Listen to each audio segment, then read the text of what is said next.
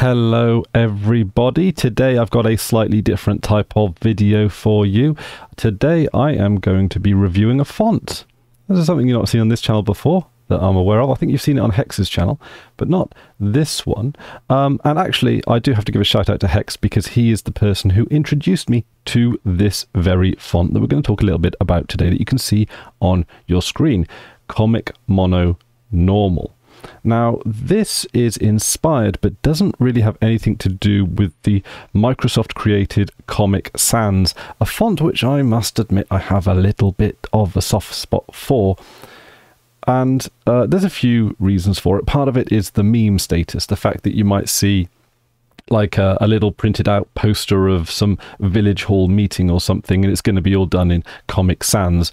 Uh, but there are also like other more like serious reasons why Comic Sans might be considered a good font. Um, I understand that some people uh, with dyslexia actually do find Comic Sans a particularly more comfortable font to to read, so it does have value in that regard.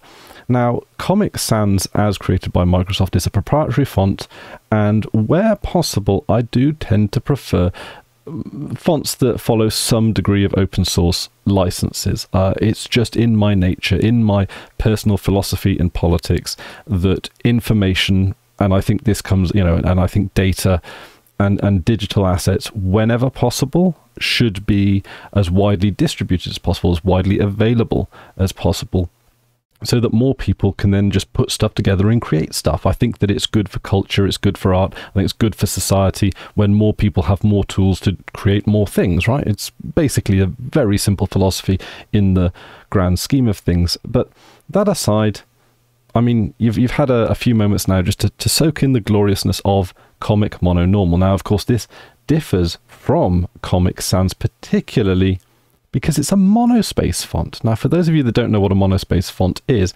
it's a font that kind of works in a grid formation. It is a type of font where every single letter is the exact same width. So you can do kind of grid layouts. Uh, you can see if you look at the top left-hand corner here in the demonstration uh, uh, of the font, you can see that the letters A to Z in lowercase are exactly as wide as the letters A to Z in uppercase every single letter is the exact same width, and this makes things particularly easier easier for things like ASCII art. Um, and in fact, actually, um, I don't have any immediate ASCII art to show you, but if you go into onto my Gemini website or you go onto the Trendy Talk website, you will see, or in fact, if you go onto a lot of Gemini sites, sorry, I call them Gemini websites, I should be calling them Gemini capsules, Gemini sites, Gemini places, I guess. Uh, you can see plenty of ASCII. In fact, the, the internet is full of ASCII art. You don't need me to show you ASCII art, right? But ASCII art is done uh, more often than not using monospace fonts because uh, you you have that control over the width. It doesn't matter what font uh, ASCII art is is displayed in for the most part, but it is um, but but it will look the same. You'll get the same image no matter you know what what what the monospace font is. Uh, some monospace fonts might be narrower on the whole than others, but they will always be the same across every single character in their selection.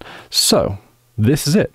On the left is the demonstration of the font. On the right is my website. I've, I've made all the text uh, substantially bigger just so that it's easier to see on mobile phones, TVs, etc. But uh, just so you know. Um, and this is what it looks like. And this is it. In fact, what I'll do is I'll go to my useful apps and interesting websites page. This is a bit more. And yeah, this is what it looks like. It's monospace, as you can see here. All of the letters just sort of fall into kind of col columns if you look down. Like, for example, the letter I is as wide as the letter, I don't know, M over there. E and M, right? So M might look a little bit squished and the I might look a little bit wide, but on the whole, uh, I think that this particular monospace font is really fluid. I don't even think, and I would like people's thoughts in the comments section below or email in, does this look like a monospace font to you? Because to me, it doesn't look like a monospace font. It looks like just um, just a font, right? Now, in fact, actually, if I do NeoFetch, do I have NeoFetch installed? I do have NeoFetch installed. So there we go. So that's uh, that that um, that swirl there. That's ASCII art. That's the Debian logo in ASCII art. This is my current setup, by the way. Uh, yes, I'm still on um, Linux Mint Debian Edition. Um, and and so far, like it's done everything that I've I've wanted it to do. So I'm I'm staying with that uh, operating system for the time being until until I need to do something that the Linux Mint Debian edition cannot do. I, I guess I'm hanging around on it for now. Um, but anyhow, this is it. I think that it's beautiful. I think that it's lovely. I think that it's great to type in. There is also an additional uh, feature to this particular font. It is what's known as a programming font. And you might ask, well, what differentiates a programming font from just a regular font? And I will show you. This is why I actually have um, this up here, right? So I'm going to make the text really big. Right, there you go. That's not going to look great. So, if you look at the bottom where it says Cersei at King's Dash Landing, a bit of a Game of Thrones reference there. I can type the letter lowercase o, I can type the letter uppercase o, and I can type the number zero. All three of those characters look different, right? Lowercase i, uppercase i, number one. And that's the uh, that's basically the, the rationale behind it, right?